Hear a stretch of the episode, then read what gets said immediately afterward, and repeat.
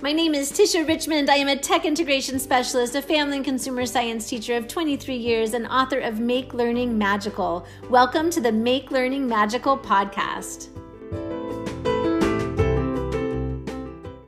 Hello, and welcome to another episode of Make Learning Magical. I'm Tisha Richmond, and here with my husband, Russell Richmond, a ceramics teacher in Medford, Oregon. I am a tech integration specialist, also culinary teacher of 23 years, and author of Make Learning Magical.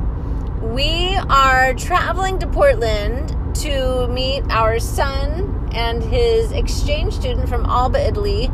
It has been a wild couple weeks. Not only did we start the school year, but we have been hosting my our son's uh, exchange student. So we have this really cool program in Medford, Oregon, where we have a sister city program. So in the spring, my son went to Alba, Italy to live with a family for about three weeks.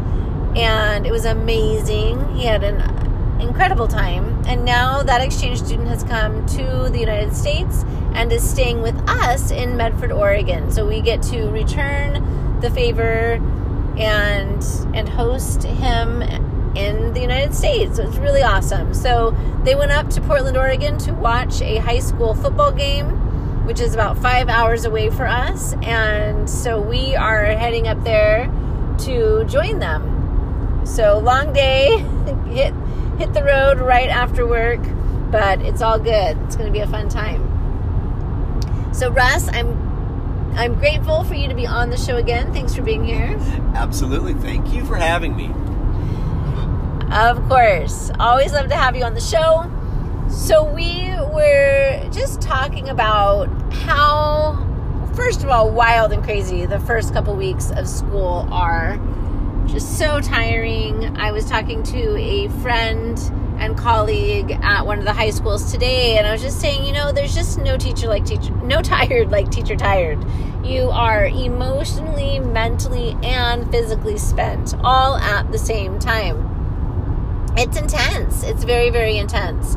And so Russ and I were just chatting about what makes a great launch for that beginning of the school year in our classrooms. And I think that there are are really three main factors we were chatting about that really help launch a school year in a positive way.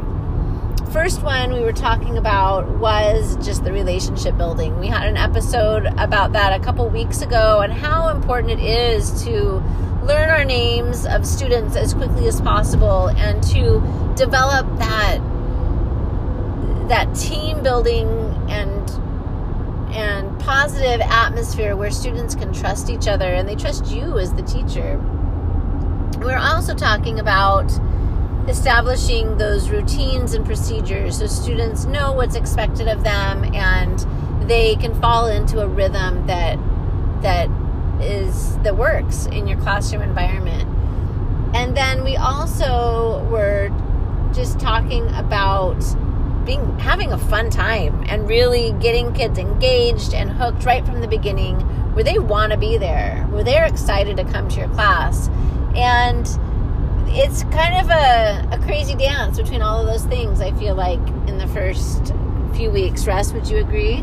Yeah it, i think in a class i mean like teaching ceramics you want kids to come in you want them to have fun you don't want them to be bored by all the rules and procedures, but at the same time, you've got to get out the rules and procedures uh, somehow so you can function with 180 students uh, rolling in and out of your class every day um, and not have it a complete disaster. So yeah, it's definitely a it's definitely a, a dance and a balancing act, but um, I think there's a ton of different ways that brilliant teachers out there are using to to make this happen and, and get kids to buy in.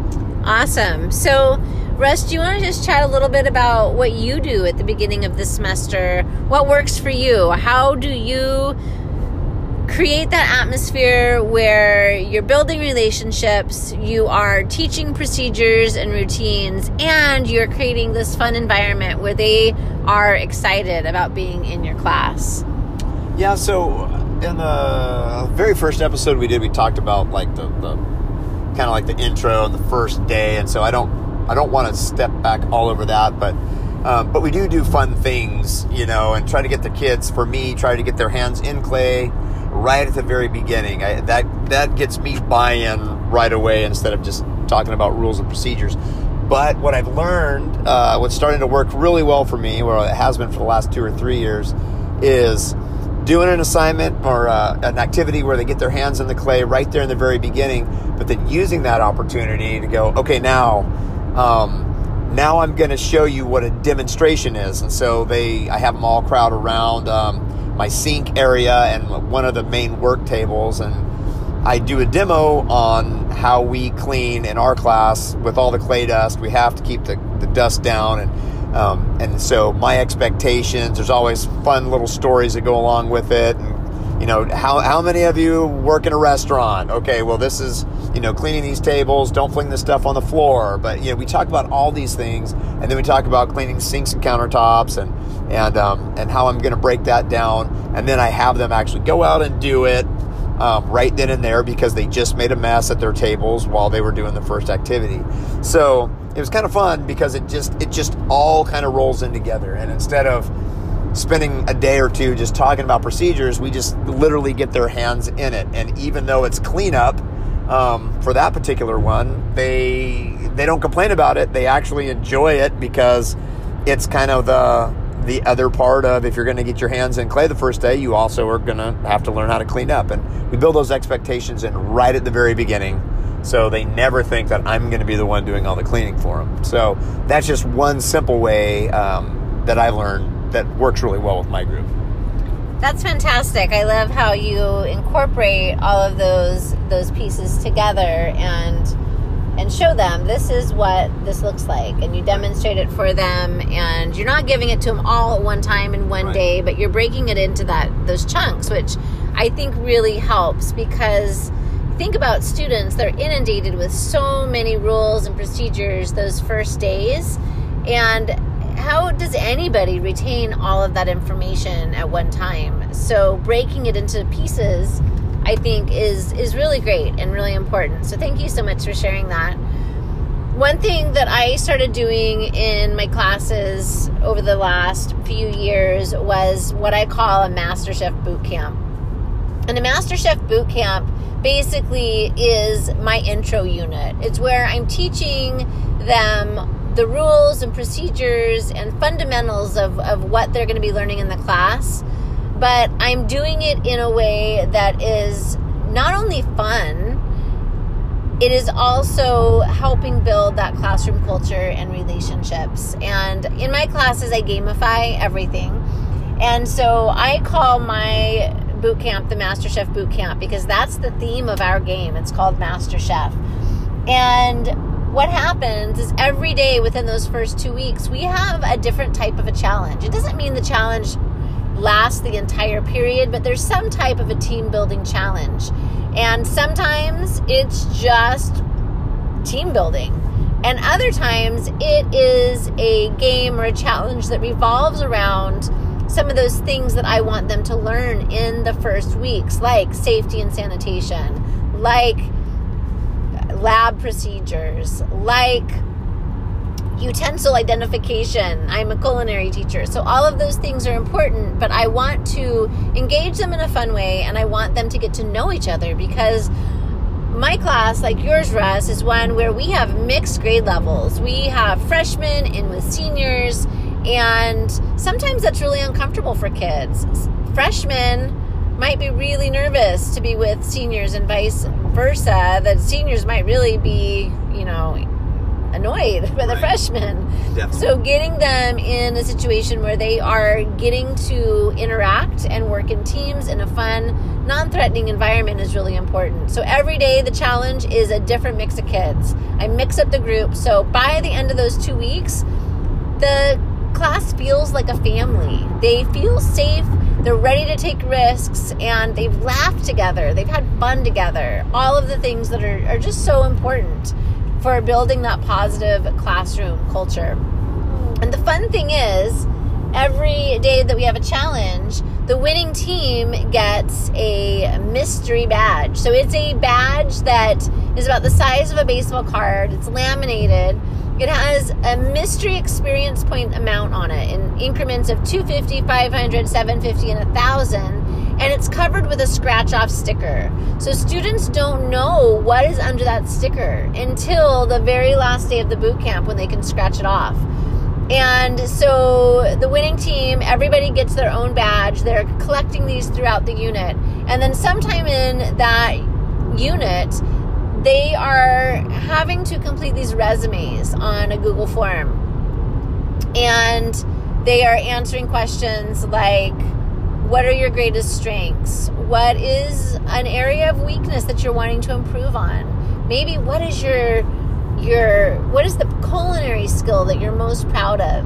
And then we have a draft before the end of this boot camp on the very last day where we all scratch off our mystery badges and the top 8 because I have 8 teams in my classroom, the 8 top experience point holders are the team leaders.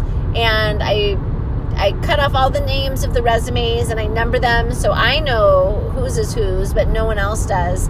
And these leaders, in order from top XP holder to bottom XP uh, holder, pick the resume of the pe- person that they feel would, they would want on their team. Again, they don't know who this person is, but they can tell by the qualities on the resume that this is somebody that I want, that they would want to have on their team.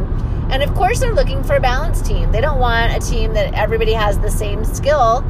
They want to have a variety. And so they are thinking carefully about who they want to select to be on their team. And then I let those team leaders pick one person and they, they tell me on the side of one person they want to be on their team. So that's kind of a reward for those eight team leaders that there's a little perk to getting selected as a team leader because they have that one person that they know is going to be on their team. So it's a really great way to again build those relationships, have some fun, teach te- teach procedures and rules um, so that they're ready to really launch into that semester. So so many ways I think that you can build that team culture where you can develop that trust with your students.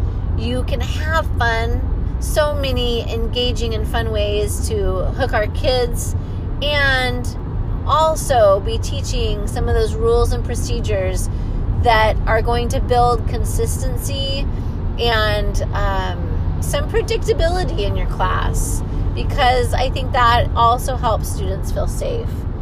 So, I would love to hear the ways that you are starting off your year and helping teach relationships, routines, and procedures, and building in fun as well. So make sure that you share out on ML Magical on Twitter.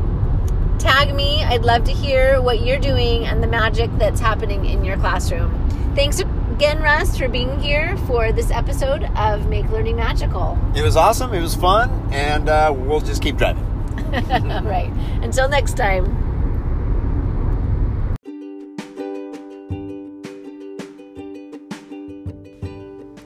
Thank you for listening to the Make Learning Magical podcast. You can find more episodes on Apple Podcasts, Google Podcasts, Spotify, Breaker, Overcast, Pocket Cast, and Radio Public. Follow me on Twitter at Tish Rich, Instagram at Tish Richmond, and join my Gamifying Family and Consumer Science group on Facebook. You can also find lots of resources and my blog at tisharichmond.com.